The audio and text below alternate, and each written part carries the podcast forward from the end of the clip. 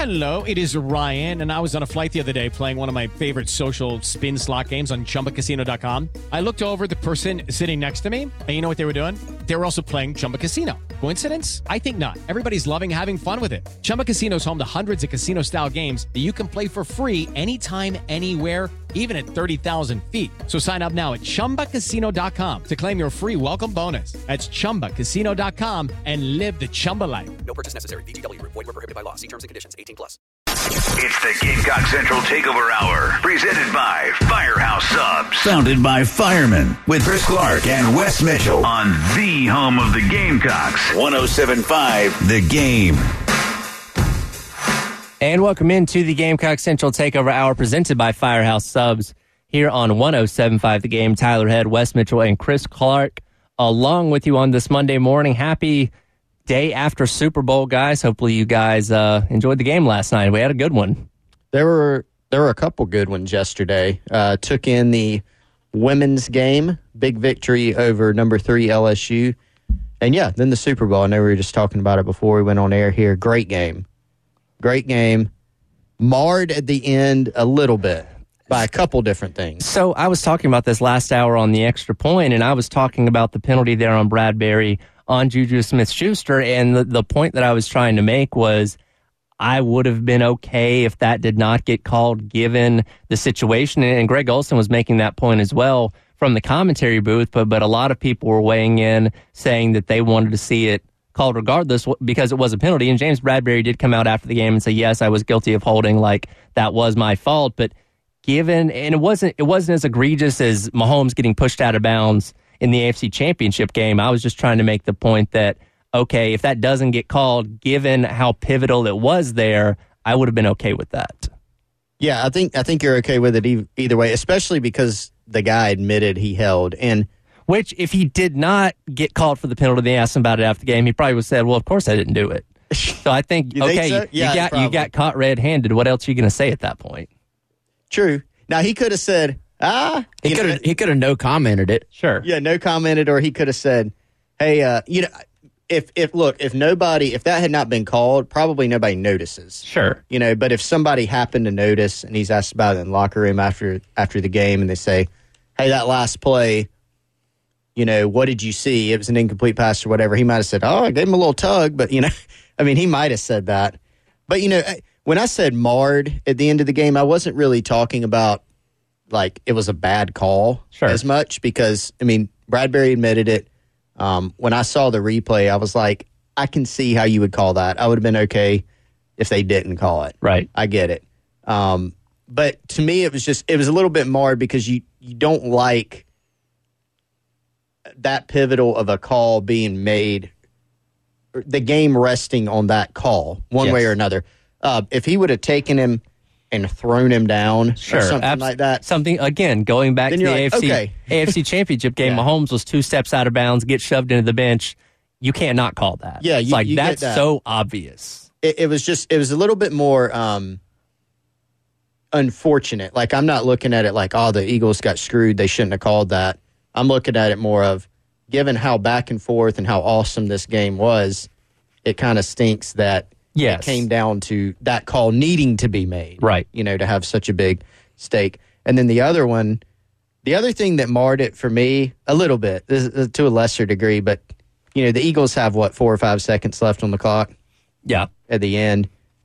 That last play, it wasn't as bad as the uh, the one play from the the playoffs where they had um, what's his face at center, Ezekiel Elliott. The Cowboys Yes. have Ezekiel Elliott at center.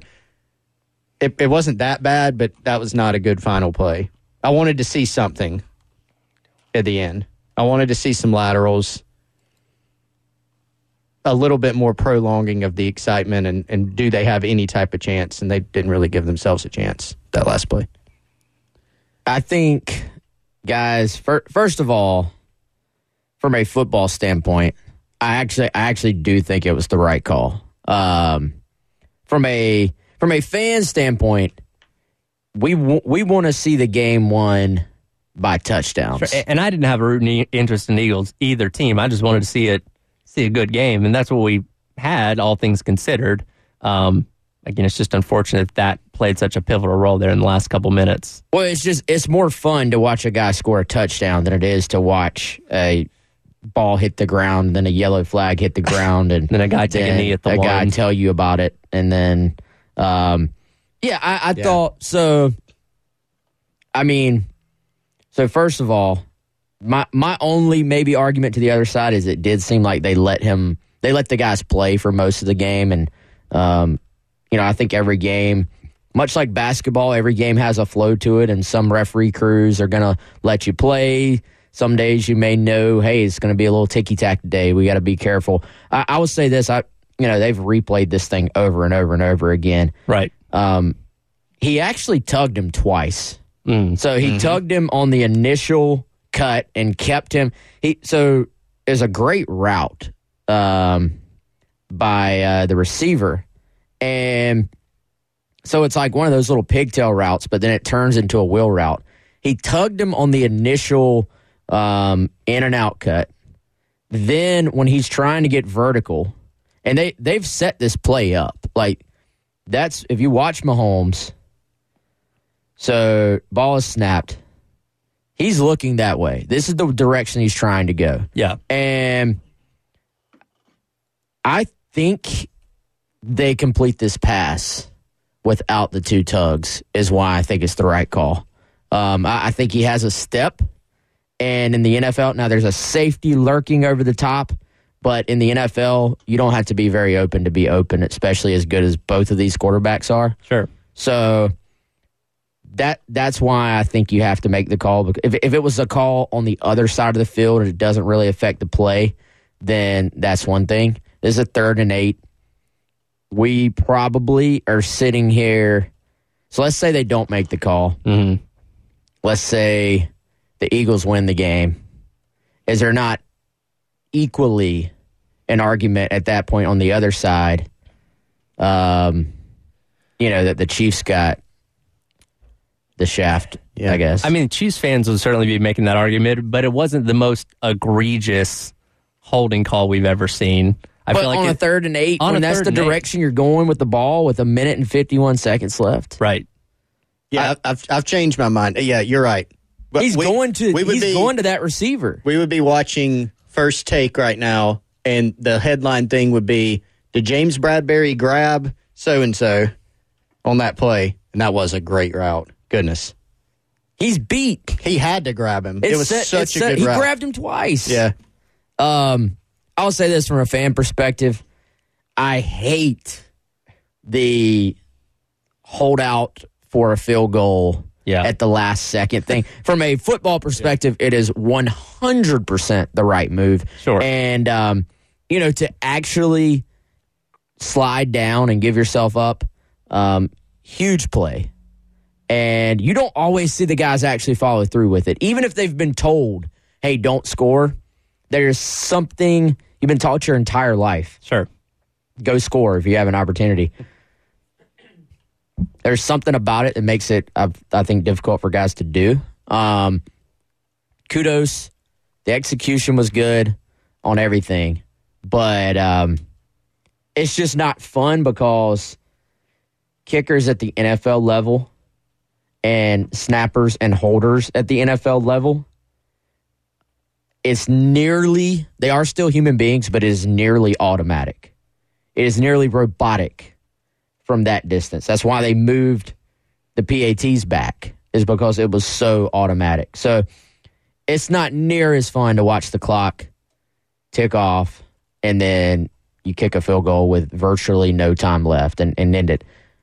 Football standpoint, coaching standpoint, um, game management standpoint, absolutely the right call.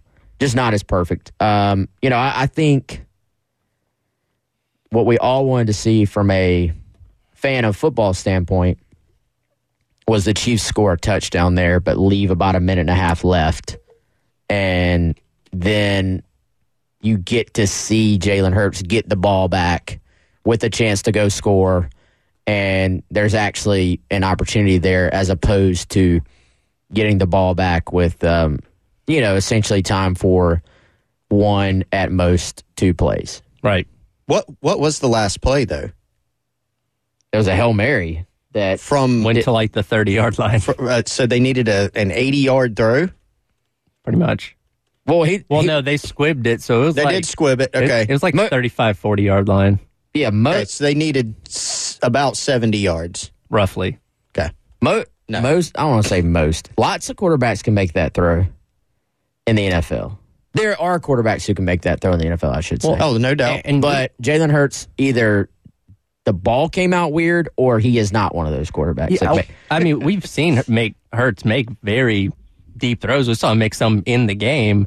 I don't know if he was expecting to have a receiver there to maybe pull off like a hook and ladder or something at that point, but it it did look weird that it just ended up being a dying quail 20, 30 yards short of the end zone. Yes, I um, I'll tell you all this. So my thought going into that play was you had what six seconds left because they they Uh, put time back on the clock. Yeah, it was six seconds. Six seconds left.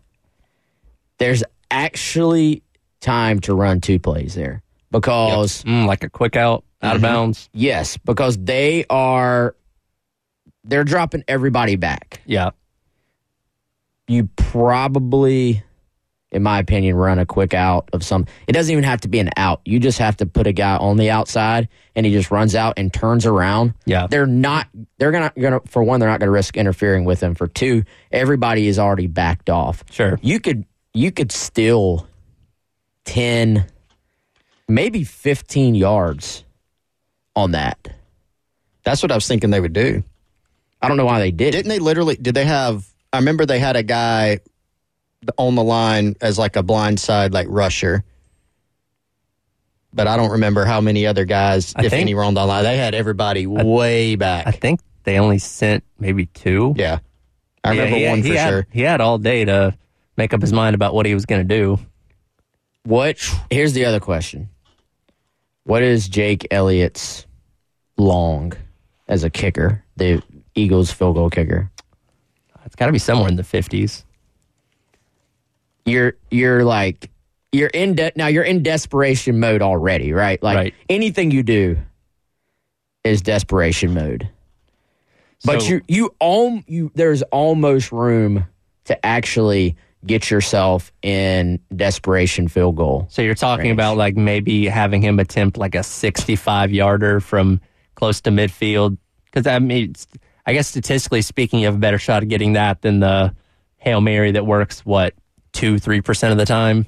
Well, and a hail mary, where in this case it did the ball didn't even get there, or it, it wasn't like I, we don't know. Well, like I'm saying said, there, if, if there they, may have been a if, if they ran that first play and got to like the 50 yard line, it's like, okay, we can either chug to the end zone or let Jake Elliott try a career long, you know, 66 yard field goal or something like that. yeah. So they they start the play at the thirty six. Okay. Um, the Eagles have basically trips into the boundary.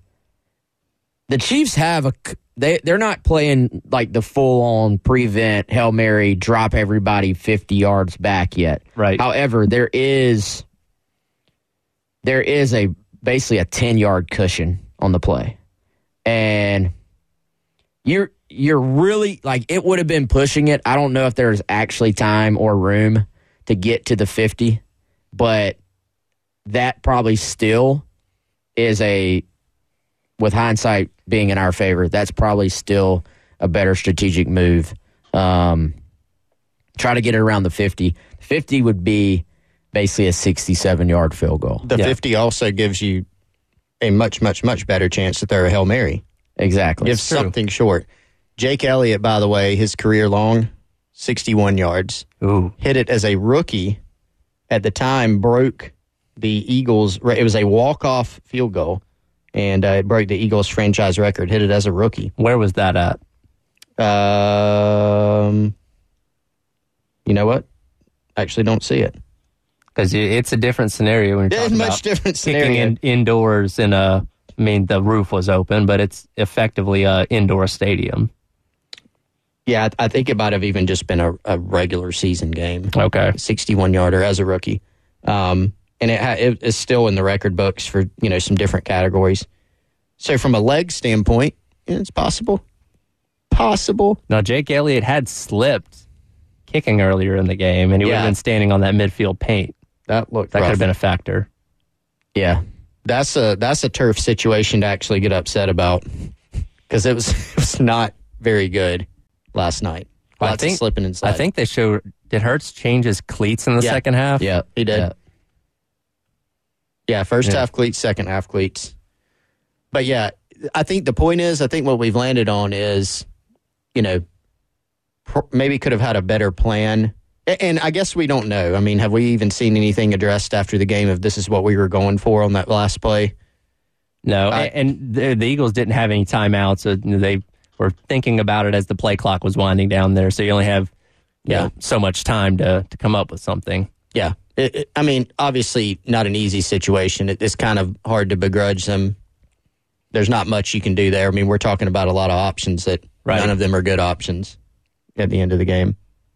Yeah. I mean, that's the Super Bowl, though. You're supposed to Yeah. completely break down every single little thing. All things um, considered, though, great game. I mean, Oh, we've had far worse, right? Oh, Like, yeah. there have It's a really been there have been some terrible Super Bowls over the years, and but I, I do feel like today's NFL game, for whatever reason, it is kind of they have perfected, like it is designed to result in close games. well, I mean, I, I think I don't have the numbers in front of me, but I feel like this is probably one of the most competitive regular seasons ever. We had several weeks where every single game was decided by one score, seven points, three points, whatever. Like that's the the offenses are so closely matched now, and, and defense certainly still plays a factor, but routinely NFL games do come down to the very end more often than not. I saw a take from somebody that deserves credit, but they're not going to get it because I don't remember who it was. But basically, it was that college coaches struggle with late game management situations, Mm-hmm. and the NFL guys a lot of times do not because now every just about every single NFL game Yep. Comes down to a handful of plays or you know you're in some late even if you're even if it's a long shot you're in some late game situation where you're trying to score Right. so the teams and coaches and everybody involved are just used to playing in those uh, small margin situations And I think we can all agree we enjoy college football more than the NFL, but I certainly appreciate the fact that when I tune into an NFL game on Sunday, it's most likely going to be a four quarter down yeah. to the wire game as opposed to college, where a lot of the times we do see blowouts and 20 and 30 point victories. yeah by by design that's the way the NFL wants it and I, I think it works um, I also would say this I think there was a time where we probably don't see the slide give yourself up and kick the field goal Yeah. approach I think in the past you maybe would have seen the Chiefs sort of take this old school approach of oh if you can score you score Right. And now you've seen that be more and more accepted of hey the numbers say Sure. this field goal attempt with virtually no time left is a far smarter play than giving the ball back to these offenses that are now so good. If you're, if especially if you've made it this far, you're going to have a good offense. So uh, I think again, the right call, the right play, but it was not. It was not fun to just watch it tick down, and then basically the entire season comes down to an extra point. Right. All right, going to run into our first time out, come back on the other side, and uh, jump into some Gamecock stuff. You're listening to the Gamecock Central Takeover Hour presented by Firehouse Subs, Tyler, Wes, and Chris, along with you on 1075 The Game. There can be only one. In the battle of the unbeatens, it'll be number one South Carolina as they will defeat undefeated LSU. Raven Johnson will hit a jumper with the shot clock winding down. They it 88-64. 14 seconds to play. Last chance for the Tigers to put points on the board. It'll be a wire-to-wire victory for the Gamecocks. Alexis Morris jumper is no good. Rebound Cooper, and that should do it. There can be only one, and it's the South Carolina Gamecocks. Number one in the nation, all by themselves. Number one in the SEC as they knock off previously unbeaten and third-ranked LSU 88 to 64 to stay unbeaten at 25 and 0. And that was Brad Muller on the call yesterday, right here on 1075 The Game, as the Gamecock women advance to 25 and 0, stay undefeated on the season, 12 and 0 in conference play, taking down number three LSU, the only other unbeaten team left in the country, and uh, 88 64 victory yesterday. And we were talked about this earlier with Colin Taylor on the in the bonus hour. Uh, it doesn't look like anybody's on Carolina's level right now.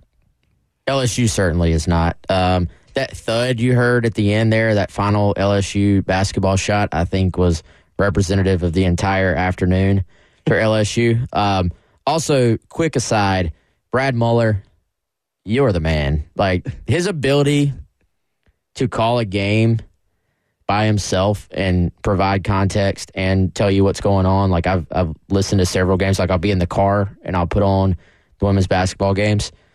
Man, uh, been doing it for I think almost ten years now. Um, actually, no, well longer than that. So, um, Brad, gotta imagine there's not many in the country that do it as well as him. So, uh, wanted to throw that out there. But dude, the I know you were at the game, Chris. I watched it on TV.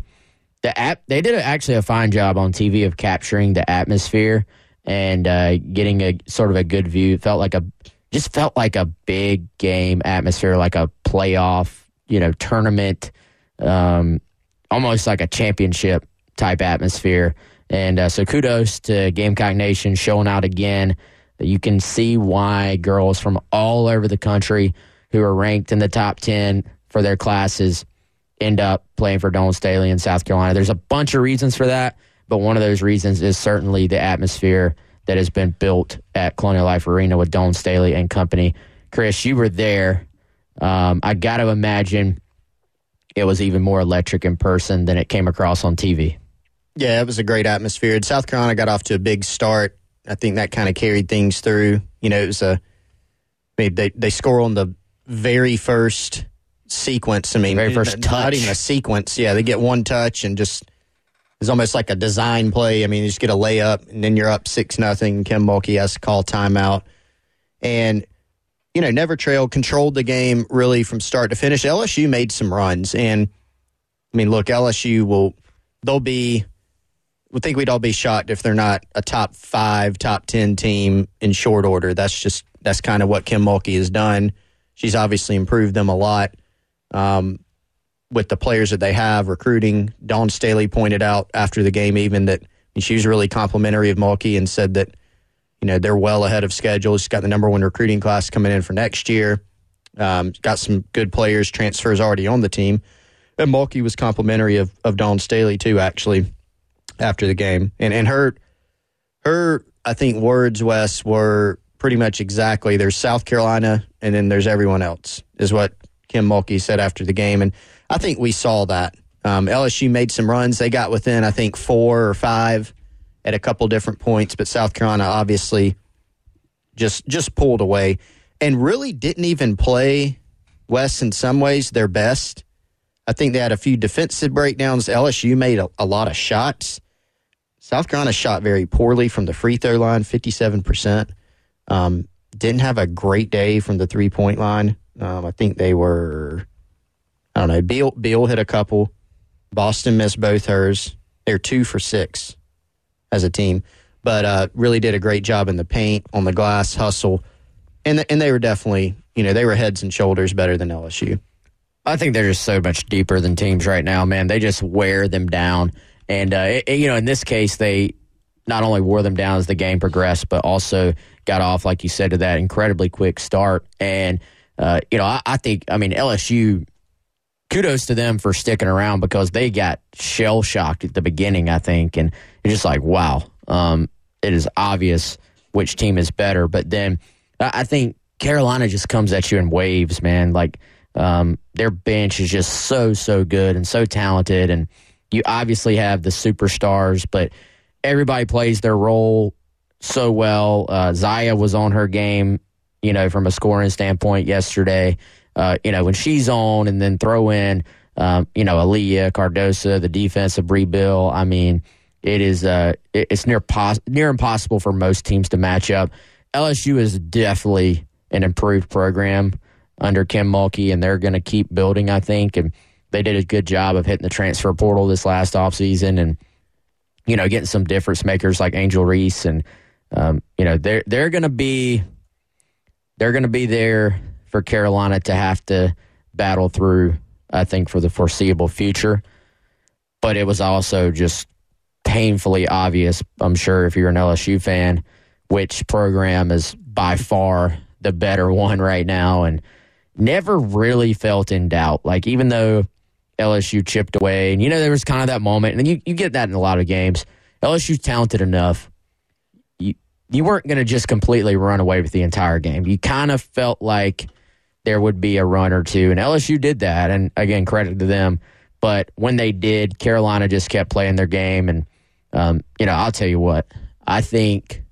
I think Raven Johnson, when she has to take over as more of a sort of focal point star within this program, I think this girl has an incredibly bright future at South Carolina. But you know what? You could probably say that about maybe everybody on this roster at this point. Yeah, the the depth is definitely something that you you just watch the game and how early. You know, Kim Mulkey went to her bench a lot, but it's kind of a quick rotation. She's she's got girls coming in and out, but it's kind of the same cast of characters. You feel like, and then in some cases there's some drop off. With South Carolina, I mean, when Kierra Fletcher comes out of the game, and she played very well. She didn't have a, a huge stat line, but she played very well in this game. When she comes out, a lot of times you look at a team, and if a starter comes out, okay, the starter's out. Well, here comes Raven Johnson in, you know, for her. Uh, then you see another bench player coming in, and it's Cardoso, uh, or it's L.A., or it's Bree Hall. You know, I mean, they just have so much depth, and that called up to LSU later in the game too, especially with them having some foul trouble. I mean, they had LaDazhia Williams, former Gamecock, fouled out. Angel Reese had to play the last part of the game with four. Uh, Sa'Myah Smith, who had a really good game, um, she played 27 minutes, but she ended up with four fouls in the game. So the depth is something that's really, really carried them through. And they have so many girls that have such different, unique skill sets. And then they just, you know, as the game went on, Boston, Cardoso, Victoria Saxton, they just, in the paint, really just you know, they, they kind of took over late in the game. Yeah, I think that's the maybe what we all thought. I mean, I, I think you looked at LSU coming into this game, and obviously they were the only other undefeated team out there. And you know, you were is this the is this the week Carolina gets a, a test? And you know, I think it was pretty clear that that LSU hadn't really played the schedule that South Carolina had to get to that undefeated part. Now, you know, this is probably they're they're gonna they're gonna build off this as well. You know, they're gonna say, look, um, we went we went to Columbia, we didn't quit. They're I think if you're LSU, they're positives they're going to point to, and they're going to try to build from this loss to South Carolina. But uh, for Carolina, it was this it was decidedly just businesslike. I feel like you look at the way they deal with big atmospheres and uh, big moments, and the ESPN showcase there. I mean, you you had ESPN's Super Bowl sort of pregame type stuff going on. Then leading, obviously ESPN didn't have the Super Bowl itself, but they had coverage going on all day, leading into this game for South Carolina. So it, it was it was billed as you know, one of the biggest games of the year, obviously. It was the first, I think, top three matchup for two SEC teams during the regular season since I think they said 93. Um, so you had, you captured a huge audience. I would love to know what the numbers end up being on this thing because I, I, think um, it'll be a massive number of people, um, you know, leading into the Super Bowl. It was a great showcase for South Carolina. And, you know, this this train shows no signs of slowing down anytime soon. Um, they took that that atmosphere and they they obviously, I would say, fed off of it. Carolina did, but at the same time, they didn't let it be bigger than them. They didn't let it affect them too much. They are very comfortable playing in these massive games at this point. Yeah, and the women will be back in action coming up on Thursday night, playing host to Florida at Colonial Life Arena. In fact, we have some tickets to give away for that game. If you're caller number five at 803 404 6100, you will win yourself a pair of tickets to see the women play host to Florida coming up on Thursday. Give us a call now, 803 404 6100. As we head into this timeout, you're listening to the Gamecock Central Takeover Hour presented by Firehouse Subs here on 1075 The Game. It's the Gamecock Central Central Takeover Hour. Presented by Firehouse Subs. Founded by firemen with Chris Clark, Wes Mitchell, and Tyler Head on your home of the Gamecocks. 1075 The Game.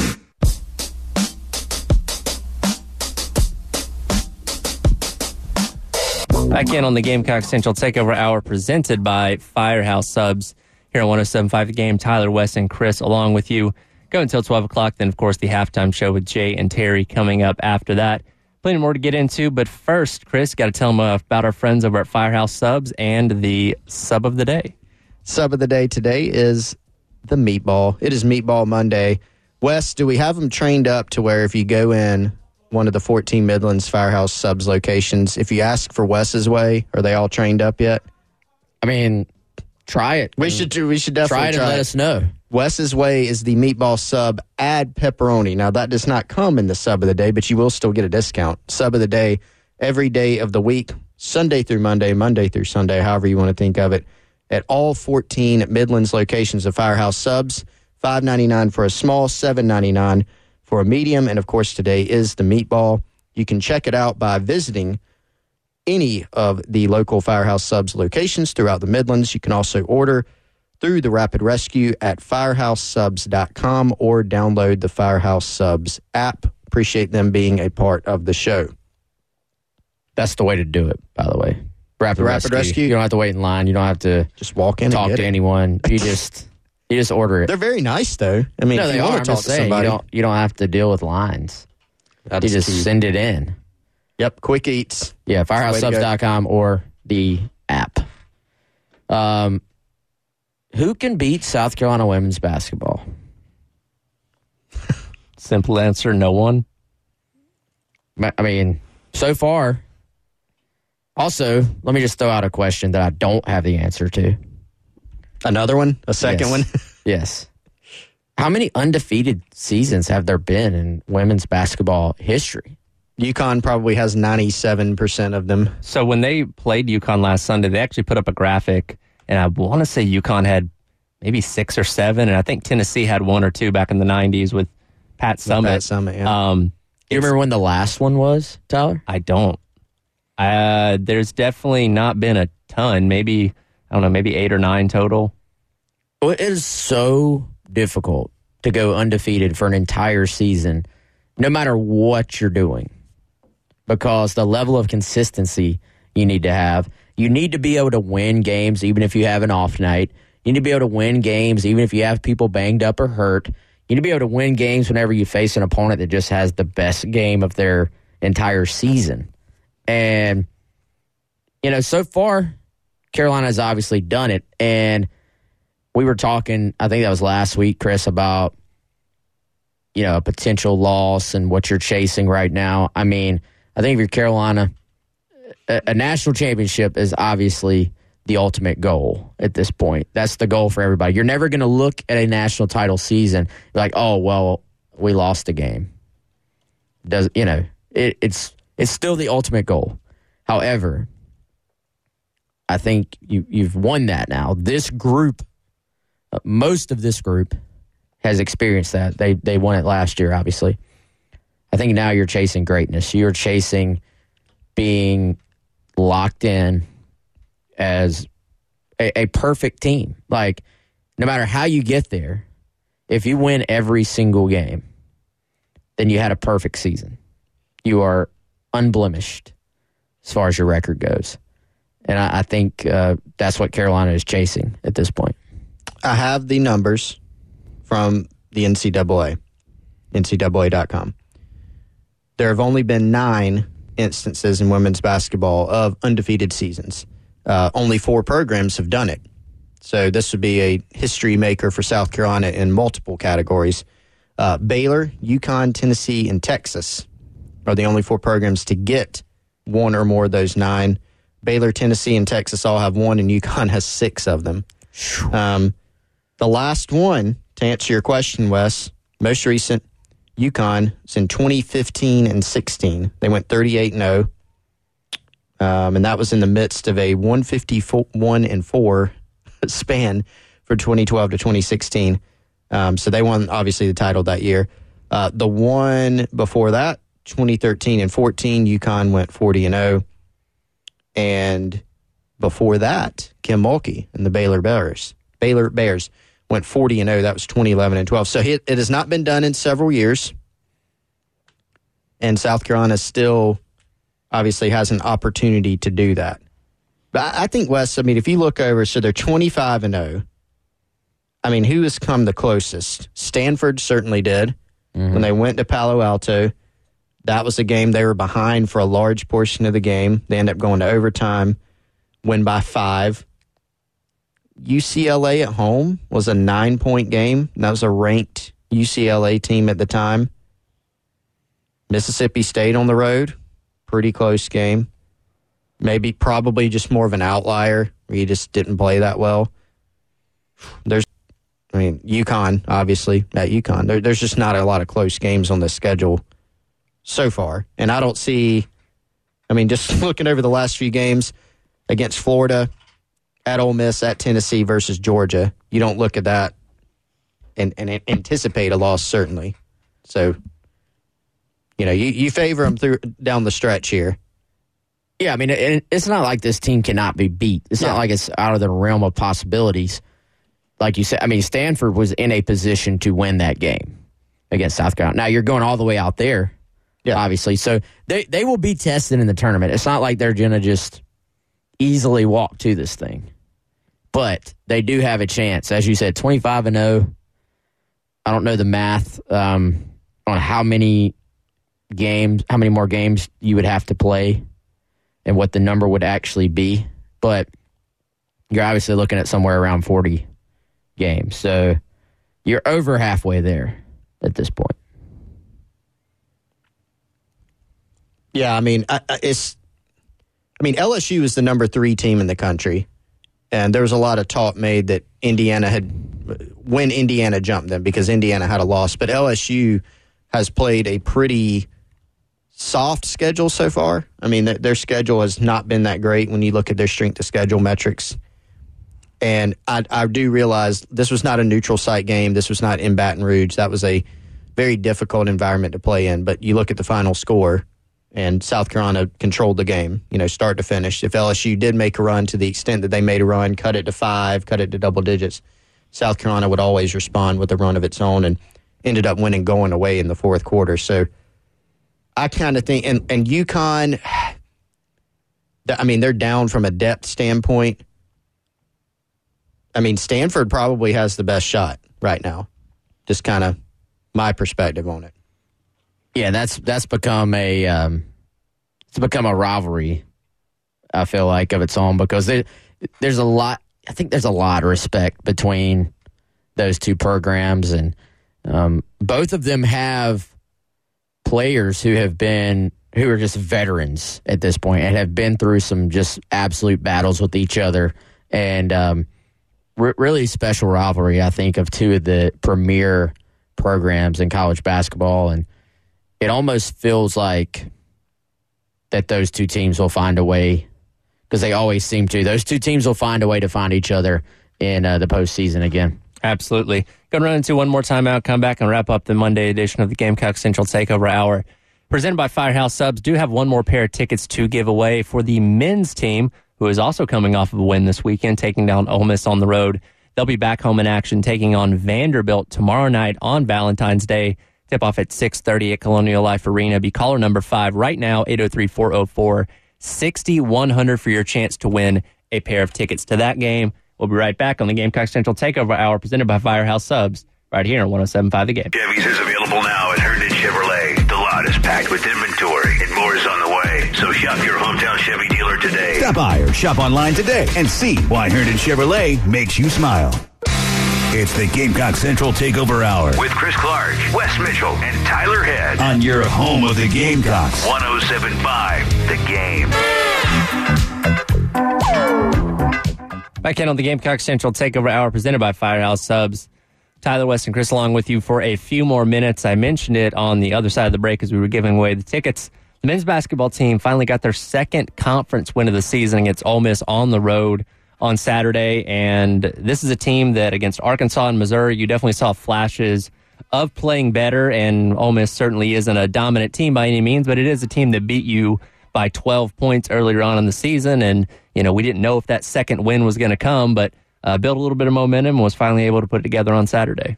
Yeah, I, I think you see some guys improving as the year has progressed as well. Uh, Jacobi Wright, big game for him, hit the big shot late. Meechie Johnson, we you know we've seen lots of flashes from him all year long. It's just a matter, I think, of putting it all together. Obviously, the storyline here is the fact that um, you know GG Jackson did not play a ton in this game, and um, you know Carolina was still able to go win. Hayden Brown had a big game as well. Josh Gray, who you know I, I think maybe has a case for most improved player on the entire team, has been phenomenal. I, I think it just being that big man presence and snatching down rebounds. He looks like he's playing confidently and is uh, giving Carolina second chance opportunities. And you know, I, will say this: I, I, thought I thought the announcers were tough on GG. Listening to the game, um, you know, still a young guy. I felt like they were maybe reading into his body language quite a bit. Um, obviously, you know, there's a reason Lamont Paris didn't play him more than he did, and uh, you know that that's a situation between the two of them, I think, and a situation that ultimately will be good for GG, I think, in the long run. And you know, we've seen him show flashes of just absolute brilliance, and um, you know, then there there have been reminders that uh, hey, this kid is the age where he should still be in high school, and uh, I think to an extent that's to be expected with the amount of pressure on him. But I, I thought the announcers just kept drilling down on it. I'm like, guys, let's move on to something else. I realize it's a storyline for this game, but I thought they were a little bit over the top in that discussion. But big win for Carolina. Obviously, this has been a tough year, top to bottom for Carolina men's basketball. Find a way to win on the road, and they get some big contributions again with you know without GG uh, doing a whole lot. And I, I think if you'd have told me that, I would have probably been surprised. I would have thought GG would have needed to carry the load if they were going to win that game. Yeah, and you mentioned Jacobi Wright. Colin Taylor, our colleague, has a great piece on Gamecock Central that kind of examines his impact the last several games um, since the Georgia game, five different games. You know what Wright has done, and so it, it's not like he's averaging twenty five points a game, right? But this is a guy that you remember when they signed in that class. Frank Martin brought in Devin Carter and Jacobi Wright, and Carter is no longer with us. He is at a different program, but Jacobi Wright was a guy that was pretty highly thought of as an in-state kid, not on the superstar level, but hey, this guy's going to be a good player, and I think we're seeing the signs of that. You know, last five games, according to Collins' piece, 10, about 10 and a half points shooting 47%. And here's one we saw against Ole Miss, guys 10 for 19 overall in that stretch from three. And so, um, last couple games with him in the starting lineup, he's averaging 14 points over those previous two games, playing 34 minutes a game, and he's shooting quite well, um, in addition to not turning the, the ball over too much. So, I think he's been a big spark. You're right, Wes. You, you generally kind of think with the talent level on this team and where they're at, that their top level guy in terms of talent, GG Jackson, kind of they're going to go as he goes. But um, last game that wasn't the case, and I think Wright. Like this doesn't really significantly change the outlook in, in the last part of the season for South Carolina. You, you're not saying, oh, they're going to go out and make some serious noise here at the end or anything, but it is going to help them, I think, be more competitive. And he certainly uh, emerged here in this back half of the season. Well, I think this season has been has had so many lows. A lot of fans are just saying, "Can, can we see some improvement? Like, can we see you start to show signs of progress?" Uh, and, and, I'm talking about the season itself, the team itself, not about Jacobi Wright. But um, I, I think you start to look at some individuals in this thing, and you are seeing signs of progress. Now, obviously, the, the big thing moving forward is this is not your traditional college basketball, you almost have to rebuild your team every single offseason. So, how, how much advantage do you even get from getting momentum at the end of the season if guys leave after it. Uh, you know, so we'll see. Um, you know, obviously, GG Jackson could be a lottery pick. Lottery picks don't stay in college. Um, GG has publicly said on his IG Live, along with other things, that he's been considering coming back. So uh, I guess we'll see what happens there. Um, but uh, yeah, certainly better if you're a Carolina fan than the alternative, which would have been just losing out down the stretch. Yep. Uh, we'll come back tomorrow. We can dive a little bit more into the Vanderbilt game. That's a team that's currently on a little bit of a hot streak themselves as they're seeking their fourth conference victory in a row as they come into Colonial Life Arena again tomorrow night at 6.30, taking on the Gamecocks, which you can hear right here on 107.5 The Game. That'll do it for today's edition of the Gamecock Central Takeover Hour presented by Firehouse Subs. For Wes and Chris, I'm Tyler. Halftime show coming up next with Jay and Terry on 107.5 The Game. Hello, it is Ryan, and we could all use an extra bright spot in our day, couldn't we? Just to make up for things like sitting in traffic, doing the dishes, counting your steps, you know, all the mundane stuff. That is why I'm such a big fan of Chumba Casino. Chumba Casino has all your favorite social casino style games that you can play for free anytime, anywhere with daily bonuses. That should brighten your day a little. Actually, a lot. So sign up now at chumbacasino.com. That's chumbacasino.com. No purchase necessary. Group. Void were prohibited by law. See terms and conditions. 18 plus.